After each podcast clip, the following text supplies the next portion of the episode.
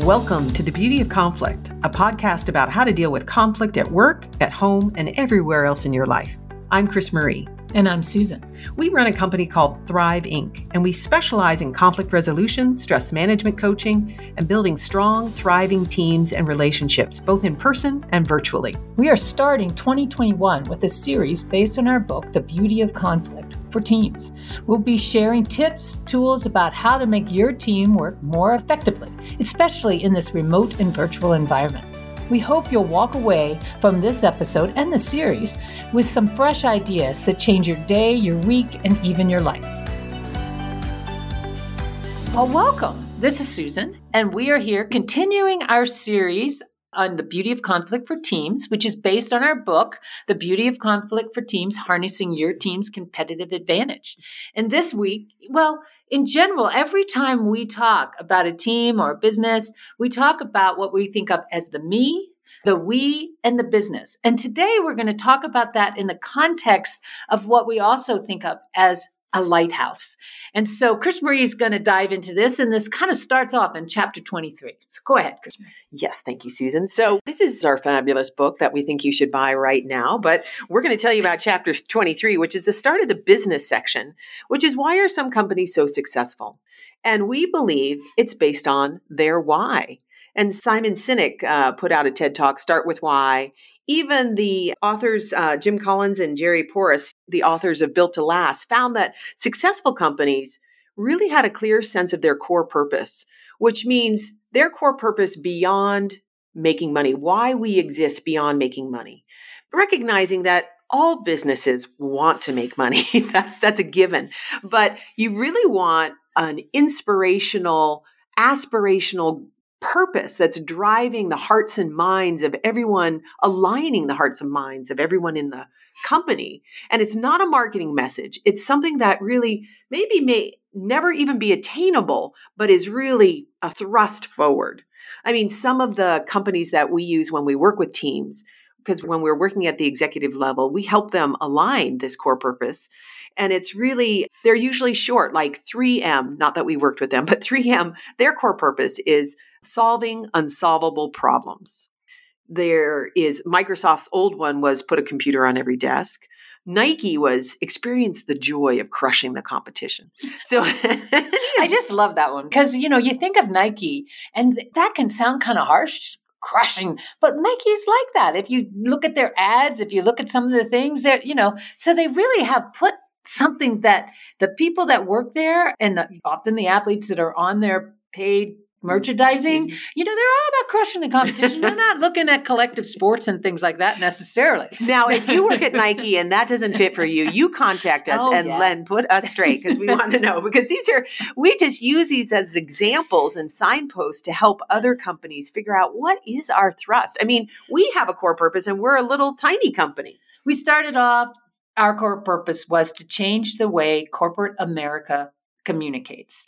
And that is still a very passionate lens that we work with. And we added to it because we realized that really at the heart of it. Well, you know, my personal core purpose is to really help people bring all of who they are to everything they do as a way of bringing more of themselves to the business, whatever they're doing, but their relationship, their business. And really, when people show up more real, it does change the way corporate America communicates. Mm-hmm. You know, what happens sometimes, though, is that a company, you can always tell some companies have, we've worked in boardrooms like this, have an kind of what seems like an aspirational goal, but then we're in there with the top of the organization, and what we're talking about is how they're trying to figure out how they're going to sell the company. Yeah, we're and, trying to actually get them to a core purpose, an inspirational core purpose. And they have a marketing version of it, but you can tell it's kind of hollow because really we're just we're looking for bidders. We're looking for people who are going to buy us. And that's really disheartening if you're trying to do something different. I do think that can be very challenging. Especially and part of it is you might have the top of the org may be all aligned up. Yes. But people down in it are feeling like, where are we going? What are we doing? Exactly why is it? Yeah, yeah, because we've seen that. They're like, well, why doesn't the executive team, you know, give us our new goals? And they're so busy trying to find a buyer that they're the rest of the organization is like, what? So again, and we have worked with companies where within their goal, it does seem like they really are all about making money. But if they can align that in a way that drives people, that can still work. Yeah, you know, absolutely. we try we try not to get moralistic about it. You know? right. Um, I think, yeah, I think we tend to be more transparent. And you can't always be transparent if you're selling the company. But the idea, let's go back to really, people are going to be inspired. And it's that magic ingredient. They will give so much more if they actually believe in the thrust of the company and what the company is trying to do. And there's the company why, but then there's also how do you align the personal why, my personal values, what's important to me. Like ours Mhm. line up for change the way corporate America communicates and bring more of who you are to everything you do. But everybody that joins your company, you want them to be able to fit. I mean, I was coaching a woman who was interviewing for different jobs, and one company that she was interviewing was Amazon, who was very clear about their leadership principles. They've got 14 leadership principles. She was looking at them and she asked the interviewer, she said, Well, who would fail at this company at Amazon? I love that question. I think that was just a great question to Okay. ask. Brilliant. She was being a lighthouse in my mind. She was looking for some great feedback. We'll get there next. No. and he and the the guy said, "Well, you know those 14 principles? If you read all of them and you go, "You know what? That's me. I'm with it." Then you're going to succeed. If you read them and go, "You know, there's a few of them, you know, I don't really quite like." Then you're going to come to the company and you're going to want to change those and you're going to be disappointed and those are the people that don't succeed and they eventually leave. So I loved it because I do believe this person that I remember you talking about it at one point really took the time to do that and figured out no, it wasn't a good fit mm-hmm. because of that, which Yeah. I love. That's a lighthouse. That is clarity. She Yeah. was being a lighthouse. They were being a lighthouse. And you know, and it's, there's no shame in that. It's like, there's not a fit here. You want that level of clarity so people self sort. So you're bringing the types of people you want in the organization. yes. So I it might be time to kind of talk about our next layer, Okay. which you know, one of the things that can happen in a company is we talk about this concept of when a company gets into trouble because they start to create silos. yeah. Now, if you think about anyone who knows what a silo is, it's that big round thing goes up and down, holds corn or something. Grain. Grain yeah. of some sort, but there's no great big light on it. So a silo is often, you know, when leaders get just focused on their part of the business, they're a silo. They're not a lighthouse. And you really want your leaders to be lighthouses. And what we mean by that is you want them to be aware. You want them to have that channel of clarity for their their team and their department or whatever it is. But you also want them to be looking right to left, 360, shining a light in the organization from their letting the organization know what their team is doing, getting the information from above and below and around. That's the lighthouse part. I know we were working with one organization. This was a couple of years ago, and they realized they were one team, a part of a larger organization, and they realized they weren't being a lighthouse because they mm-hmm. weren't broadcasting, hey, this is what we do and how we interact with all you other departments. And so nobody knew. So they weren't utilizing them, they weren't linking them in when they needed to. So it's that shining out, like broadcasting within the organization, and also looking left to right, like, maybe I could actually work better with my peers on the team. Because sometimes when the upper leader isn't shining as a lighthouse, making clear about what our direction is, what tends to happen is people focus on what they know, which is their own area. And that's how silos are created. I wanted to mention, yes, uh, there was another um, executive that I was coaching, and they were really struggling and they got feedback that they were not looking left to right. And I remember in our coaching session that that was a big thing because they were like, I don't really get it. Like, and what do you mean? yeah. and well, one thing, you know, I was like, when you got that feedback, did you ask? You know, because that's also an important part when somebody above you gives you feedback, like you're Mhm. not doing this, to be willing to ask the question. I don't really get it. Yeah. And so many time leaders don't. So in our session, we began to kind of break that down. What does that really look like going left to right? It means you really have to be paying attention to other parts of this business, even though you don't have time, even though it might be uncomfortable. And recognizing that that's going to be critical, more critical really for your success. Your people below you are going to be much happier if you're doing that than if you don't. We talk about this even at any level of leadership. Most people focus on the team they lead. And really, for an organization to cascade and create alignment all the way through, it's really the team you're a member of that you want to be lockstep with your peers, even though they're in different areas, because it's kind of like for the people down below you, whatever level you're at, if you're not in lockstep, it's like you're let's say you line up your team, the team you're a member of, and you have this big light behind you. And if you're not shoulder to shoulder with your teammates, the light is going to blind everybody. They're not going to see you, they're going to just see the light. But if you actually cinch up closer, go shoulder to shoulder, you block out that light and you're surrounded by the light, they see you. And that's the metaphor for like being in alignment really helps because then you folks are working together, you're saying the same thing. So everybody below in your peers department, in your department is hearing the same thing. And that, oh my gosh, that solves so many problems at an organizational level. So when you're leading your team, your job in the organization is to be a lighthouse looking left to right with your peers, looking up, looking down, not just focused in on your own team. And I just have to, I'm going to put in this fable here. I'm sure you've heard it, but it still is because we haven't talked about what a lighthouse is. So there's a U.S. ship and they see a light out there and they say, please divert your course 15 degrees to the north to, to avoid a collision. And there's a Canadian reply that says, recommend you divert your course 15 degrees to the south to avoid a collision. The U.S. ship says, This is the captain of a U.S. Navy ship. I say again, divert your course. The Canadian reply, No, I say again, you divert your course. That escalates a little higher. This is the aircraft carrier USS Coral Sea. We are a large warship of the U.S. Navy. Divert your course now. The Canadian reply, This is a lighthouse. Your call. I do love that. And of course, you listening folks, somebody I'm sure is going to tell us, you know, that's a myth. But, you know, it's like a fable in my mind. It's some very important information. And I think sometimes people try to be aggressive and loud in a warship and sometimes to get their point across like i am doing what i am doing and people sometimes in an organization can feel like they're getting bowled over by things. That's not really the lighthouse approach. That's just kind of bullying. That's that know? was one of our other episodes yeah. you can listen to earlier in this. But season. when you're really clear, you're and uh, this is what's cool about a lighthouse. It's not running around trying to bully people or save people. It's just shining.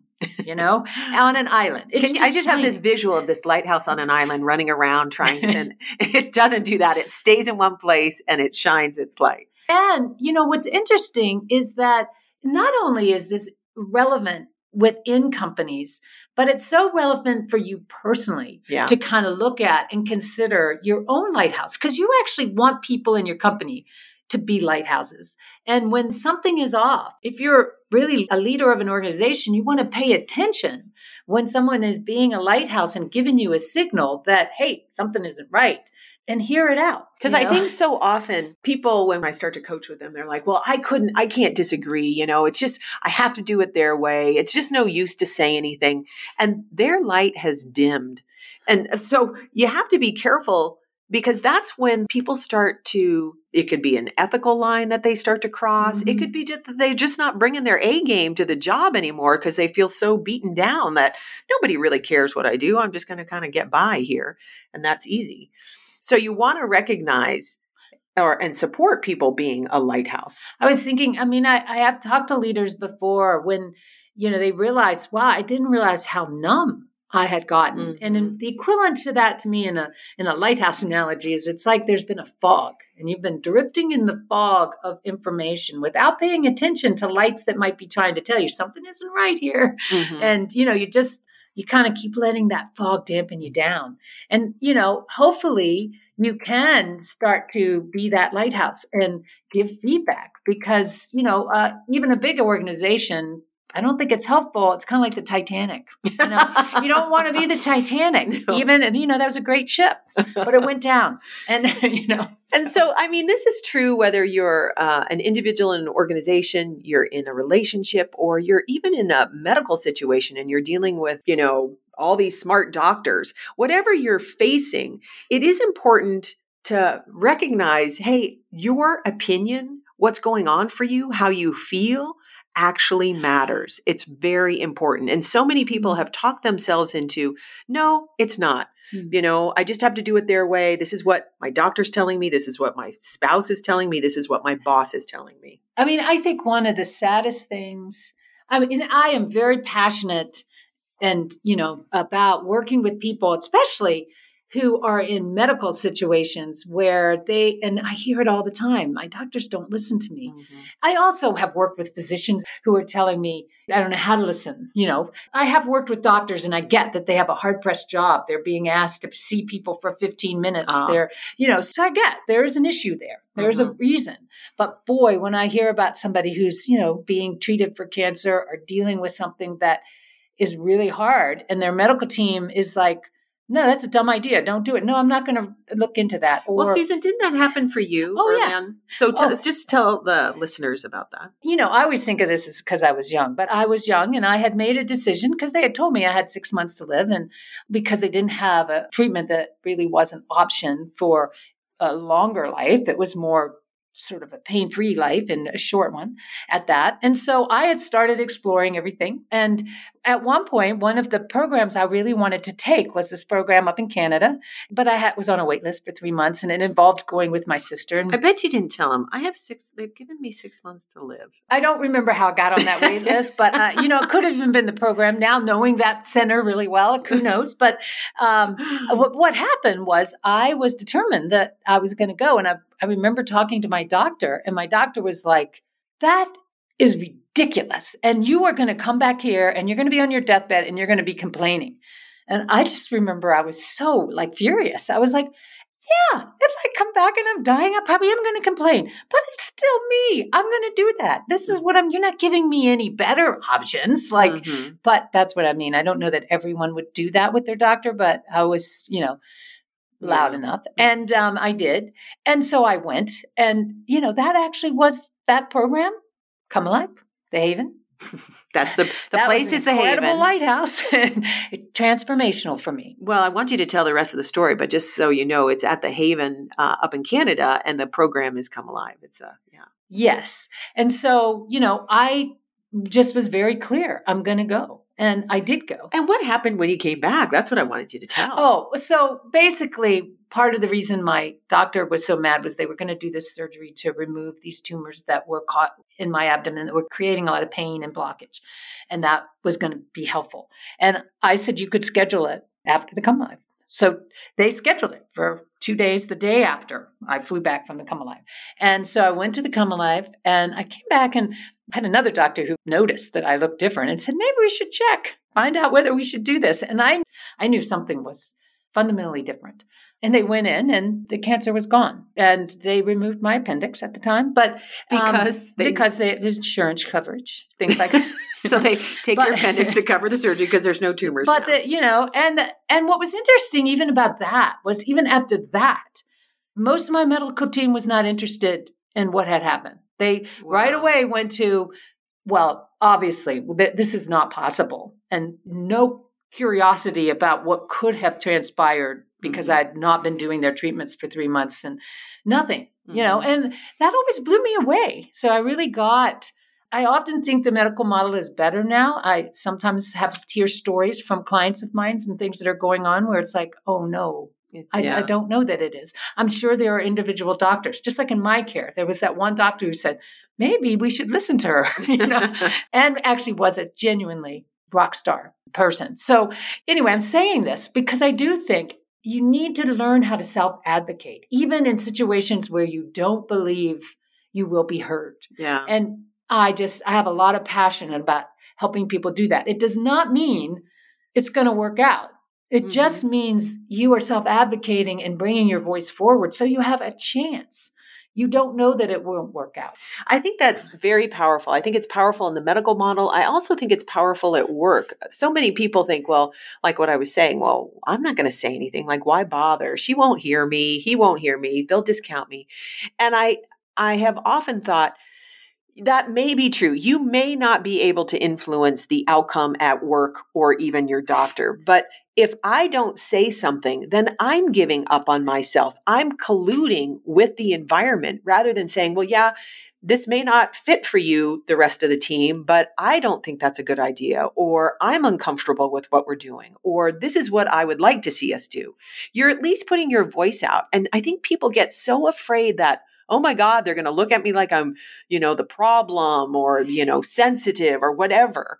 And so they don't bring their voice forward. They're not being their own lighthouse. They're not being their own lighthouse for themselves. Mm-hmm. So we're not saying when you're a lighthouse, you get your way. We are saying you shine more brightly inside out. I, am smiling because, Chris Marie, I'm, I'm reminded of two stories that I personally love of yours. And one was when you went down to the dock to try out for rowing.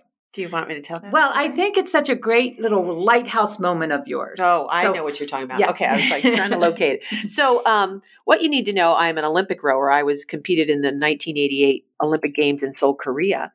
But I never was really an athlete in high school. So when I was getting ready to go to the University of Washington, in Seattle. I saw this made for TV movie about, and it was a love story and it had a rower in it. And I was like, oh, that's neat. I like romance. I'll try out for the rowing team.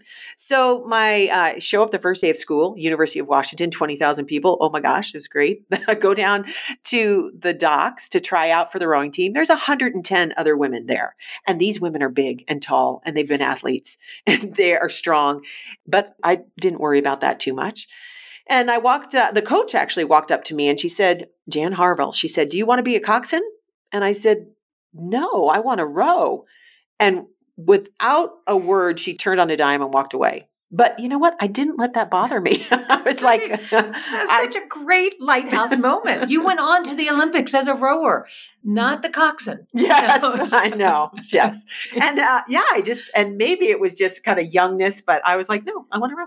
Yeah. What was the other story you were thinking of?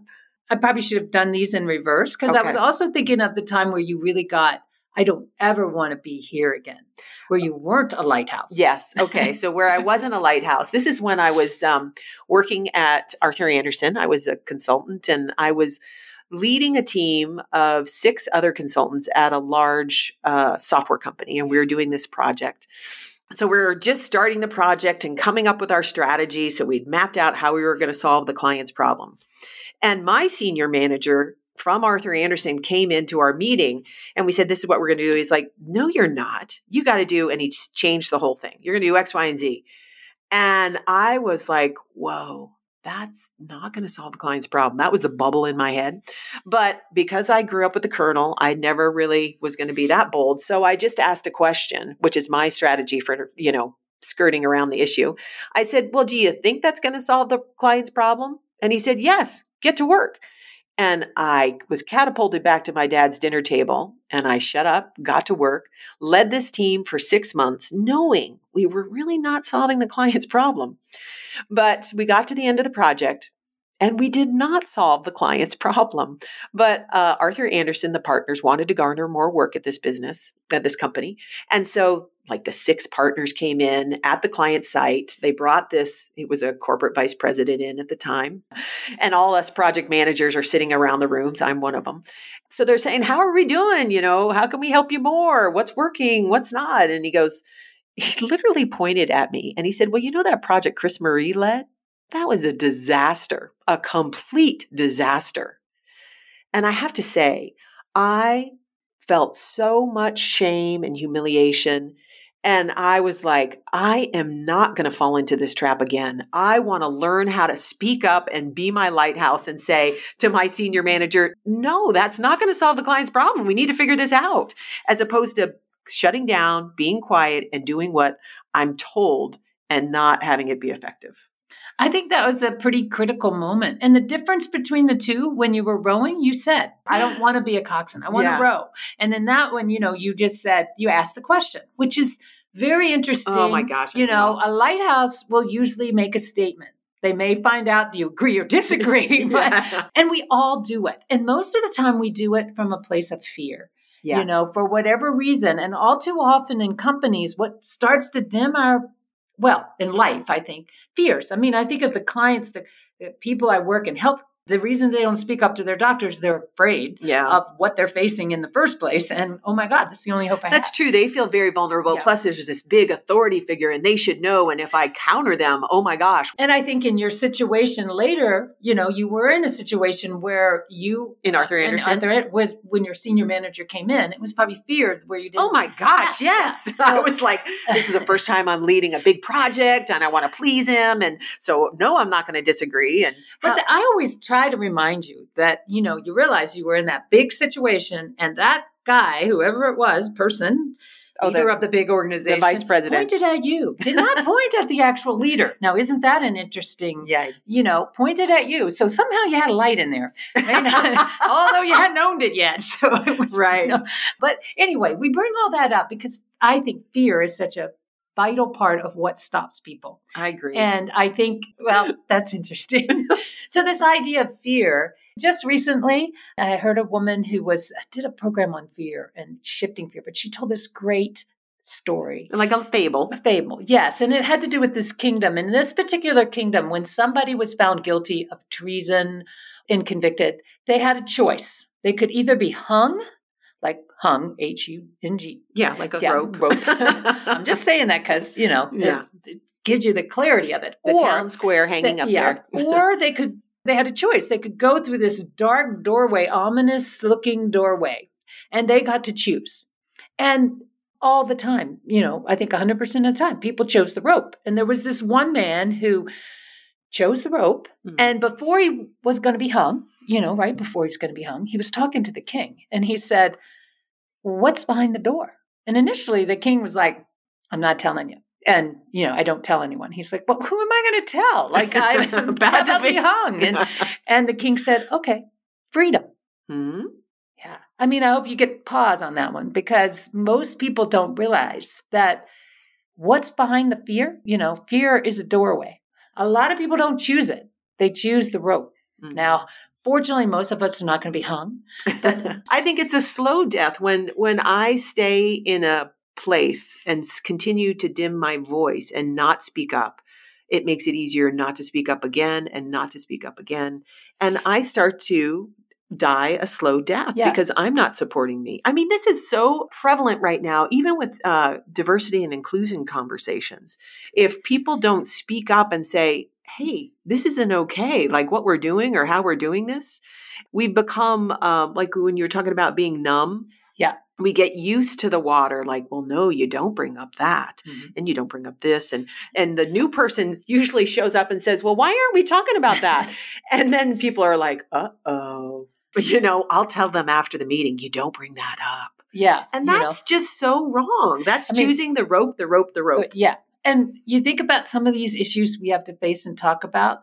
The idea isn't that you can't make it, it's not going to be comfortable. Right. So you have to be willing to take the risk hmm and get uncomfortable and potentially make somebody else uncomfortable when you shine your light, Yeah. you know? And that is the nature of this. Mhm. I think sometimes just a little bit on that diversity inclusion, and maybe this is a whole different podcast, but you know, sometimes companies want to, well, we're going to do a lot of diversity and inclusion training, thinking that's a really nice way to do it. But really, the rubber meets the road when it's those uncomfortable moments. Yeah, because and I don't know, I've heard this and I have some friends who do diversity training.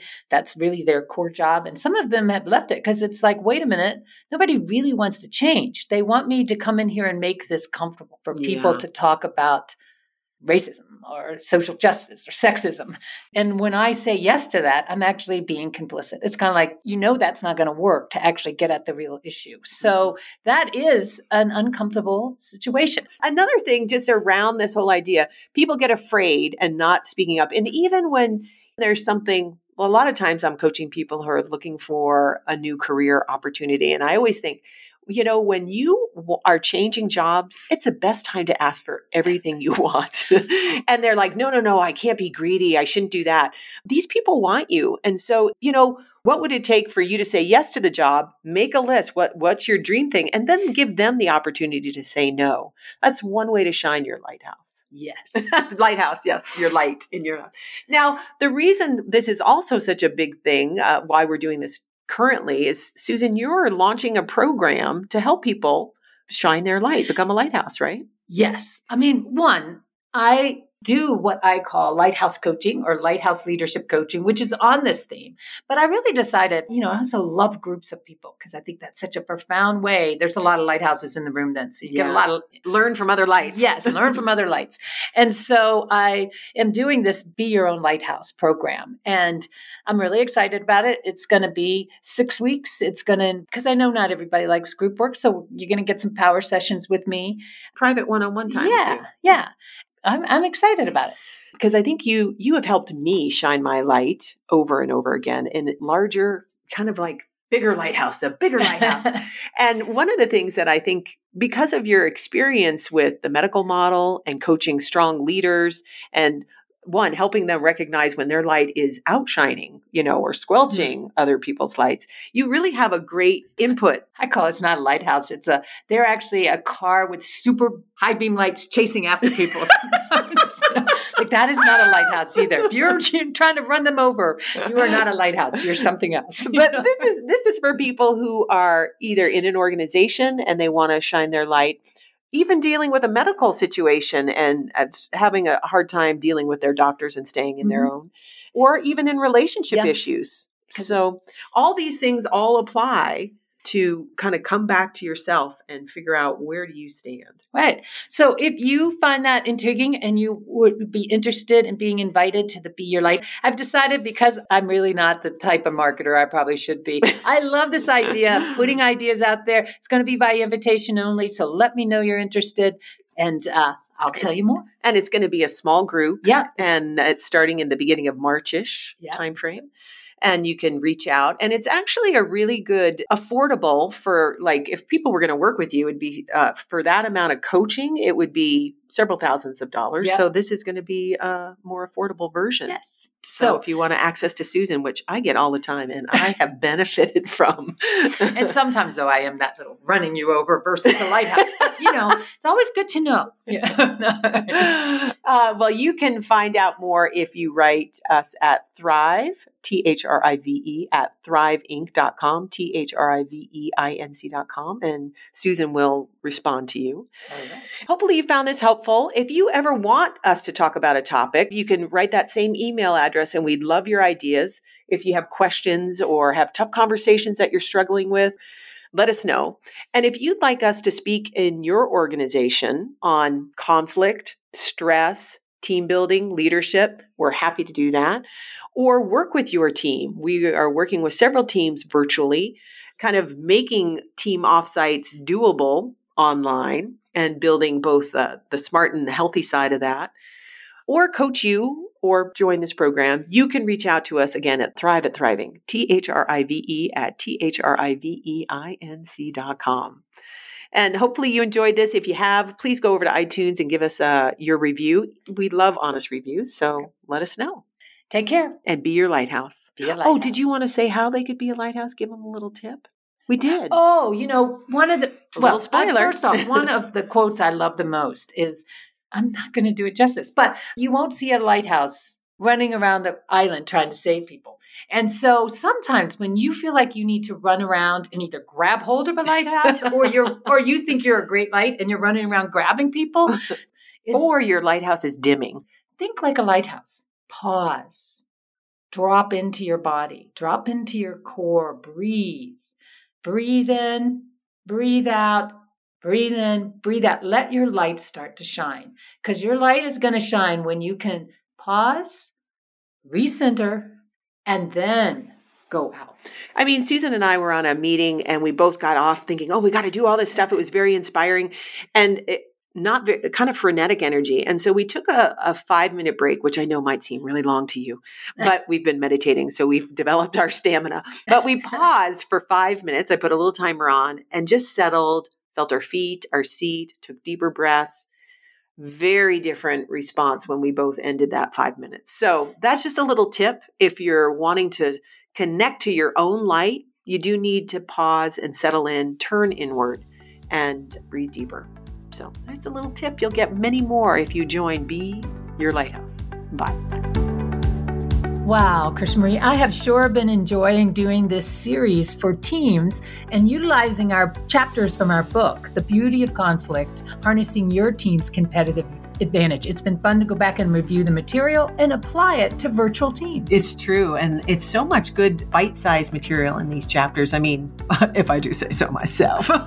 and if you want us to speak at your organization, or work with your team, yes, virtually, we've been doing that, team sessions, or coach you or leaders on your team, please reach out to us. You can check us out at our website, www thriveinc.com. That's T H R I V E I N C.com. Or send us an email. Write us directly. We're happy to chat. T H R I V E at T H R I V E I N C.com. That's thrive at thriveinc.com.